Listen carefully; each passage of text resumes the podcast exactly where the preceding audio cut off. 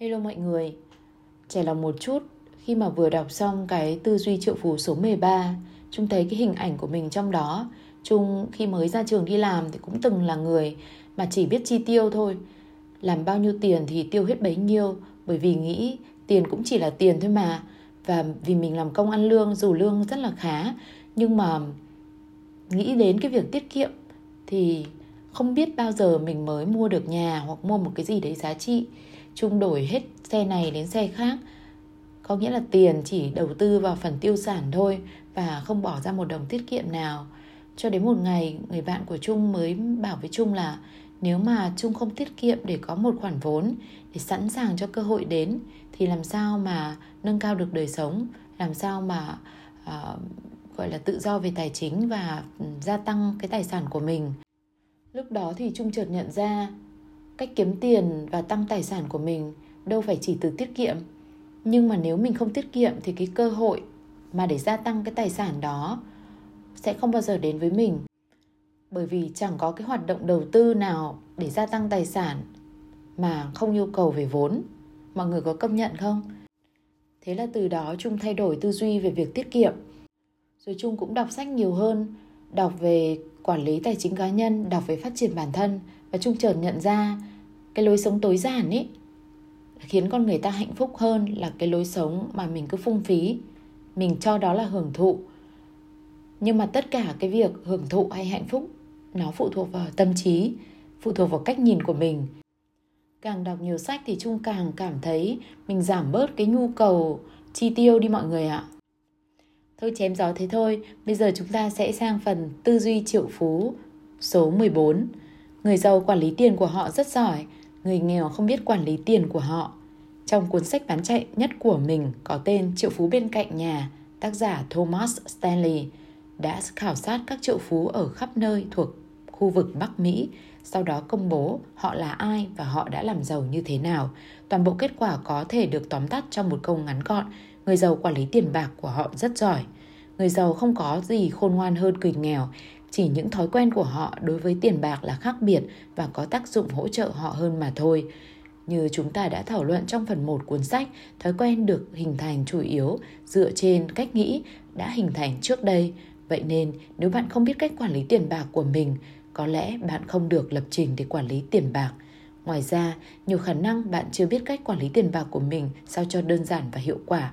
Không biết bạn thế nào, chứ tôi không được học môn quản lý tiền tệ một không một trong trường phổ thông, mà thay vào đó chúng tôi tìm hiểu về cuộc chiến tranh một nghìn tám trăm mười hai. Đây có thể không phải là chủ đề thu hút nhất, nhưng nó dẫn đến kết luận sau.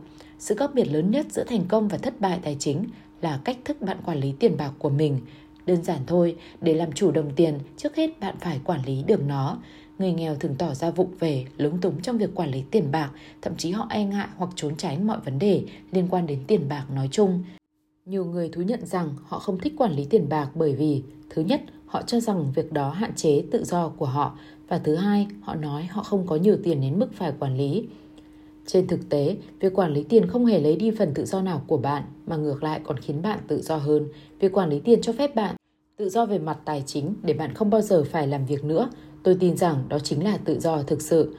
Với những ai dùng lý lẽ, tôi không có nhiều tiền đến mức cần phải quản lý để biện minh, thì quả là họ đang có cái nhìn sai lệch về vấn đề này. Họ đang quan sát các vì sao từ đầu bên kia của kính viễn vọng. Thay vì khi nào có nhiều tiền, tôi sẽ bắt đầu quản lý chúng, họ nên nói: khi tôi bắt đầu biết quản lý tiền, tôi sẽ có rất nhiều tiền. Câu "tôi sẽ bắt đầu quản lý tiền của mình ngay khi tôi giàu lên" không khác mấy so với cam kết của người thừa cân rằng "tôi sẽ bắt đầu luyện tập và ăn kiêng ngay khi tôi giảm được mười cân.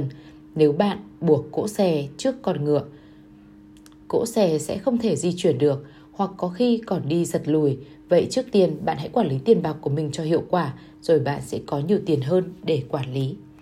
Trong các khóa học tư duy triệu phú, tôi thường kể một câu chuyện khiến mọi người đều phải suy ngẫm. Hãy hình dung bạn đang đi bộ trên con phố với đứa trẻ lên năm. Bạn dừng trước một cửa tiệm bánh kem và mua cho đứa trẻ cây kem ốc quế với một viên kem tròn. Chỉ vài phút sau, viên kem tan dần và chảy xuống bàn tay nhỏ nhắn của em bé, rồi bất chợt rơi xuống vỉa hè. Đứa trẻ khóc lóc đòi bạn quay lại cửa tiệm để mua cây kem khác. Và ngay lúc đó, đứa trẻ nhìn thấy bức ảnh quảng cáo rực rỡ, chụp cây kem ốc quế với ba viên kem trông thật hấp dẫn. Đứa trẻ chỉ vào bức tranh và sung sướng reo lên: "Con muốn cây kem đó cơ!" Đến đây có một câu hỏi là một người tốt bụng, yêu trẻ và hào phóng như bạn liệu có mua cho đứa trẻ cây kem có tới ba viên tròn ngọt lịm kia không? Phản ứng đầu tiên của bạn có thể là chắc chắn rồi. Tuy nhiên khi nghĩ lại một chút, phần lớn những người tham dự khóa học của chúng tôi đều trả lời là không. Bởi vì tại sao bạn lại muốn đưa đứa trẻ đến với một thất bại chắc chắn? Đứa trẻ đã không giữ nổi cây kem ốc quế một viên thì làm sao nó có thể cầm chắc cây kem có tới ba viên? Ví dụ này rất hợp lý để nói về vũ trụ và bạn. Chúng ta sống trong vũ trụ tử tế và giàu tình thương, và nguyên tắc bất di bất dịch của vũ trụ là chỉ trừ khi bạn chứng tỏ mình có thể quản lý những gì bạn đang có, bằng không bạn sẽ chẳng có thêm chút gì. Quy tắc thịnh vượng số ba mươi mốt, chỉ trừ khi bạn chứng tỏ mình có thể quản lý những gì mình đang có, bằng không bạn sẽ chẳng có thêm chút gì. Bạn phải tập thói quen và kỹ năng quản lý số tiền nhỏ trước khi bạn có thể nhận được số tiền lớn. Hãy nhớ, chúng ta là những sinh vật có thói quen, và vì thói quen quản lý tiền bạc của bạn quan trọng hơn số tiền bạn đang có. Quy tắc thịnh vượng số ba mươi hai, thói quen quản lý tiền bạc của bạn quan trọng hơn số tiền bạn đang có. Vậy bạn đang quản lý tiền của mình như thế nào? Trong các khóa học đào tạo tư duy triệu phú, tôi đã hướng dẫn phương pháp quản lý tiền bạc mà nhiều người đánh giá là hiệu quả và đơn giản đến không ngờ. Ở đây tôi sẽ trình bày với bạn một số quan điểm cơ bản để bạn có thể bắt đầu quản lý số tiền của mình. Bạn hãy mở một tài khoản ngân hàng và đặt tên là tài khoản tự do tài chính và bỏ vào đó mười phần trăm của mỗi đô la bạn nhận được sau thuế. Số tiền này chỉ được sử dụng cho các dịch vụ đầu tư, nghĩa là mua hay tạo ra các dòng tiền thu nhập thụ động. Tài khoản này có vai trò như một con gà đẻ trứng và sẽ cho ra đời những khoản trứng lợi nhuận. Khi nào bạn có thể sử dụng số tiền này? Không bao giờ. Tài khoản này không bao giờ được dùng để chi tiêu và chỉ để đầu tư. Có thể đến lúc bạn về hưu, bạn mới bắt đầu có thể sử dụng thu nhập từ quỹ này. Nhưng bạn cũng không bao giờ được dùng tới số vốn gốc. Làm như vậy, số vốn của bạn cứ tiếp tục tăng lên và bạn sẽ không bao giờ lo sẽ rơi vào cảnh túng thiếu. Có lần một học viên của tôi, Emma, kể cho tôi nghe câu chuyện của cô cách đây hai năm. Emma tưởng chừng sắp phải tuyên bố phá sản. Cô không muốn thế, nhưng số nợ của cô đã vượt quá khả năng chi trả và cô cảm thấy không còn lựa chọn nào khác. Rồi cô tham gia khóa học tư duy triệu phú và nghe nói về hệ thống quản lý tài chính. Emma thốt lên, đây rồi, đây là trợ thủ giúp tôi thoát khỏi mớ bòng bong này. Emma, như các học viên khác, đã được hướng dẫn cách phân chia số tiền đang có của mình thành nhiều tài khoản khác nhau. Nghe hay thật, cô nghĩ thầm, tôi làm gì có tiền mà phân chia. Nhưng vì muốn thử, Emma quyết định vẫn dành ra một đô la mỗi tháng cho các tài khoản của cô. Đúng vậy, chỉ một đô la mỗi tháng. Theo hệ thống phân chia mà chúng tôi hướng dẫn, mỗi khi được nhận đô la, cô sẽ bỏ mười xu vào tài khoản tự do tài chính.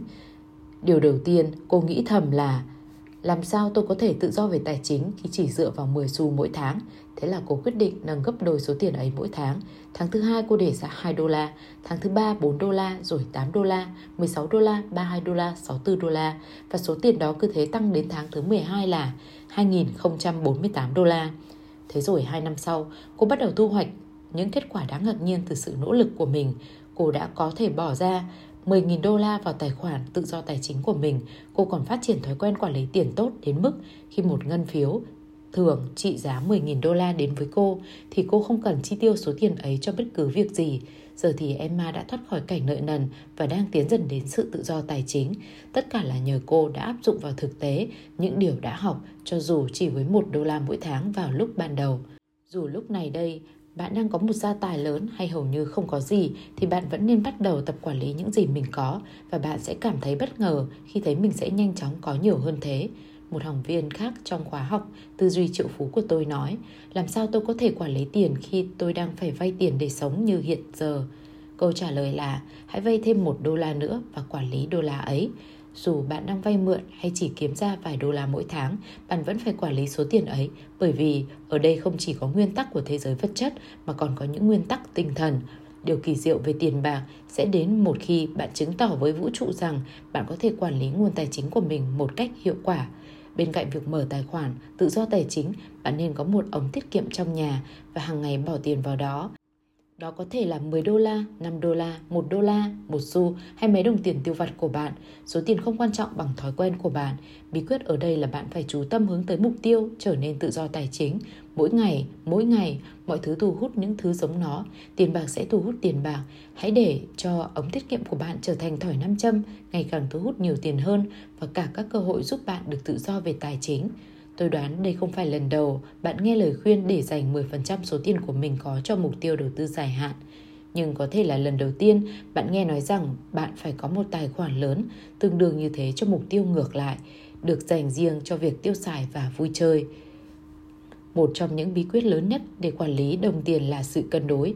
Một mặt, bạn muốn để dành thật nhiều để đầu tư và kiếm được nhiều tiền hơn nữa. Mặt khác, bạn cần bỏ mười phần trăm khác từ thu nhập của bạn vào một tài khoản hưởng thụ. Tại sao vậy? Bởi con người là một thể thống nhất. Bạn không thể chỉ tác động lên một phần của cuộc sống mà không làm ảnh hưởng đến những phần khác. Một số người cứ mải miết để dành, để dành, để dành. Và đến khi phần trách nhiệm và quản và lý trí đã được toại nguyện thì phần nội tâm lại không thỏa mãn. Cuối cùng, nhu cầu tìm kiếm niềm vui sẽ lên tiếng. Tôi chịu đựng như thế là để đủ rồi. Tôi cũng muốn được chú ý. Và nó bắt đầu vùng vẫy, thậm chí hủy hoại các thành quả mà bạn đã tạo dựng trước đó. Ngược lại, nếu bạn chỉ biết tiêu xài và tiêu xài thì không những bạn không bao giờ giàu lên được mà phần trách nhiệm trong con người bạn rốt cuộc cũng sẽ tạo ra các tình huống làm bạn thậm chí không thể tận hưởng những thứ mà bạn chi tiền để có được. Và đôi lúc bạn sẽ còn mang nặng mặc cảm tội lỗi. Cảm giác ấy sẽ thôi thúc khiến bạn tiêu xài quá độ một cách vô thức như một cách thể hiện cảm xúc của mình. Mặc dù trước mắt bạn có thể cảm thấy dễ chịu đôi chút, nhưng rồi bạn sẽ quay về với cảm giác có lỗi và xấu hổ. Đây là một vòng luẩn quẩn và cách duy nhất để thoát ra khỏi là bạn phải học cách quản lý tiền của mình một cách hiệu quả. Tài khoản hưởng thụ của bạn chủ yếu được sử dụng để nuông chiều chính bạn, để làm những việc mà bình thường bạn không hay làm, chẳng hạn như đi ăn uống tại nhà hàng và gọi một chai vang ngon nhất, hoặc thuê một chiếc du thuyền suốt cả ngày, hay thuê phòng khách sạn hạng sang để tận hưởng một đêm đắm chìm trong niềm vui và sự xa hoa. Quy tắc của tài khoản này là nó phải được giải ngân mỗi tháng. Đúng thế, mỗi tháng bạn phải tiêu một số tiền trong tài khoản đó theo cách sẽ khiến bạn cảm thấy giàu có. Cách duy nhất mà đa số chúng ta tiếp tục làm là vui chơi để đền đáp lại những nỗ lực của chúng ta. Tài khoản này cũng được thiết kế để củng cố khả năng đón nhận của bạn, đồng thời khiến việc quản lý tiền trở nên thú vị và vui thích hơn.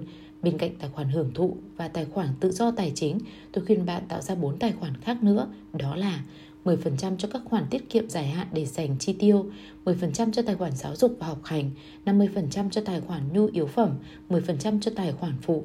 Người nghèo cho rằng tất cả phụ thuộc vào thu nhập, nghĩa là bạn phải kiếm được rất nhiều tiền mới có thể trở nên giàu có.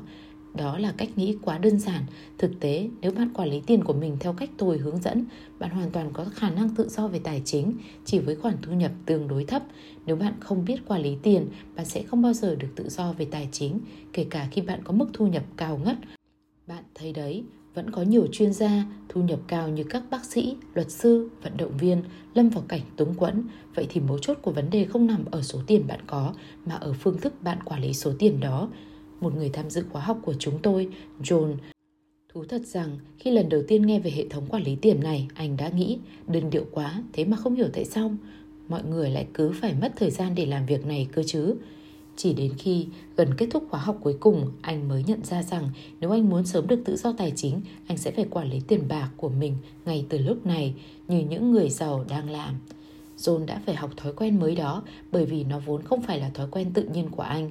Việc này làm anh nhớ lại dạo trước đó, khi bắt đầu tập ba môn thể thao phối hợp, anh là một vận động viên khá trong bơi lội và đi xe đạp, nhưng anh lại ghét môn chạy, hai chân và đầu gối anh đau nhức, còn lưng thì mỏi nhừ. Sau mỗi buổi tập, anh cảm thấy hoàn toàn cứng đờ, phổi nóng rát và anh chỉ biết ngồi thở dốc, dù anh không chạy nhanh lắm. Tất cả những điều đó làm John khiếp sợ môn chạy. Tuy nhiên, anh biết rằng nếu muốn trở thành vận động viên xuất sắc, anh buộc phải tập chạy và chấp nhận hành động đó như một phần việc phải thực hiện để đạt được thành công. Trước đây, John tìm cách tránh né môn chạy, nhưng bây giờ anh quyết định tập chạy mỗi ngày. Chỉ sau vài tháng, anh bắt đầu quen dần rồi cảm thấy thích môn này. Đối với John, lĩnh vực quản lý tiền phiền phức và xa lạ kia cũng tương tự như việc chạy bộ. Lúc đầu anh ghét cay ghét đắng, nhưng dần dần anh đã thực sự thích nó. Bây giờ anh cứ ngóng trông đến kỳ nhận lương để phân bổ khoản tiền đó vào các khoản khác nhau. Anh cũng thích thú quan sát tổng tài sản của mình tăng từ số không lên đến ba trăm nghìn đô la và tiếp tục tăng lên mỗi ngày. Tóm lại, bạn kiểm soát tiền hoặc tiền kiểm soát bạn. Để kiểm soát được tiền, bạn phải quản lý được nó. Quy tắc thịnh vượng số ba mươi ba, hoặc bạn kiểm soát tiền hoặc tiền kiểm soát bạn. Tôi thích nghe các học viên chia sẻ suy nghĩ rằng họ đã cảm thấy tự tin hơn trong vấn đề tiền bạc, thành công cũng như tự tin vào bản thân họ kể từ khi họ biết cách quản lý tiền bạc một cách hiệu quả. Khía cạnh tích cực của cảm giác này là sự tự tin đó đã lan truyền cả sang các lĩnh vực khác trong cuộc sống của họ, khiến cho họ hạnh phúc hơn nhờ các mối quan hệ và thậm chí sức khỏe của họ được cải thiện. Tiền bạc là phần quan trọng trong cuộc sống của bạn, và khi bạn học được cách kiểm soát tài chính, tất cả mọi lĩnh vực trong cuộc sống của bạn sẽ được nâng cao. Tuyên bố, bạn hãy đặt tay lên ngực và nói, tôi là người quản lý tiền tuyệt vời. Rồi bạn đặt tay lên trán và nói, tôi có tư duy triệu phú. Những hành động của tư duy triệu phú. Một. Hãy mở tài khoản tự do tài chính ở ngân hàng và bỏ mười phần trăm thu nhập sau thuế của bạn vào đó. Số tiền này bạn sẽ không bao giờ được sử dụng để chi tiêu mà chỉ dùng để đầu tư nhằm đem lại nguồn thu nhập thụ động cho bạn. Hai. Hãy có một ống tiết kiệm ở nhà và bỏ tiền vào đó hàng tháng, có thể là mười đô la, năm đô la, một đô la, thậm chí một xu, hay cũng có thể là toàn bộ số tiền tiêu vặt của bạn. Điều đó sẽ hướng sự chú ý của bạn vào mục tiêu tự do tài chính, và ở đâu có sự chú tâm, ở đó sẽ có kết quả. Ba. Hãy mở tài khoản thụ hưởng hay ống tiền dành cho quỹ vui chơi của nhà bạn, rồi bỏ vào mười phần trăm thu nhập. Bên cạnh tài khoản thụ hưởng và tài khoản tự do tài chính của bạn, hãy mở thêm bốn tài khoản khác và gửi vào đó số tiền được phân chia dựa trên phần trăm tổng thu nhập của bạn như sau. mười phần trăm cho các khoản tiết kiệm dài hạn dành để chi tiêu, mười phần trăm cho tài khoản giáo dục, học hành, năm mươi phần trăm cho khoản nhu yếu phẩm, mười phần trăm cho khoản phụ. Bốn. Bất kể bạn đang có bao nhiêu tiền, hãy bắt đầu quản lý chung ngay từ bây giờ, đừng nên trì hoãn. Ngay cả khi chỉ có một đô la, bạn cũng phải quản lý một đô la đó. Hãy bỏ mười xu vào tài khoản tự do tài chính và mười xu khác vào tài khoản hưởng thụ. Chỉ với một hành động đơn giản này thôi, bạn đã gửi vào vũ trụ thông điệp rằng bạn đã sẵn sàng đón nhận và quản lý nhiều hơn.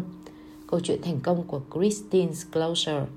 Người gửi Christine Closure, người nhận Harv Eker. Nói một cách đơn giản, sau khi tham gia khóa học tư duy triệu phú của Harv Eker, mối quan hệ của tôi với tiền bạc đã hoàn toàn thay đổi và hiệu quả kinh doanh của tôi đã tăng bốn trăm phần trăm chỉ trong vòng một năm. Quan trọng nhất là chồng tôi và tôi cuối cùng đã hiểu được tiết kiệm mười phần trăm thu nhập hàng tháng là cần thiết, bất kể khoản thu nhập đó là bao nhiêu. Bây giờ tôi rất tự hào nói rằng chỉ trong vài năm sau khi tham dự chương trình của Harv, chúng tôi đã tiết kiệm được nhiều hơn số tiền chúng tôi tích góp trong mười lăm năm trước đó. Ngoài ra, những kỹ năng giải quyết các vấn đề liên quan đến tiền bạc trong quan hệ tình cảm mà chúng tôi được học còn giúp chúng tôi tránh khỏi những cuộc xung đột hay cãi vã về tiền bạc. Hệ thống quản lý tiền bạc mà Harv hướng dẫn rất dễ thực hiện và mang lại hiệu quả rõ rệt. Chúc các bạn thành công! Hết tư duy triệu phú số mười bốn.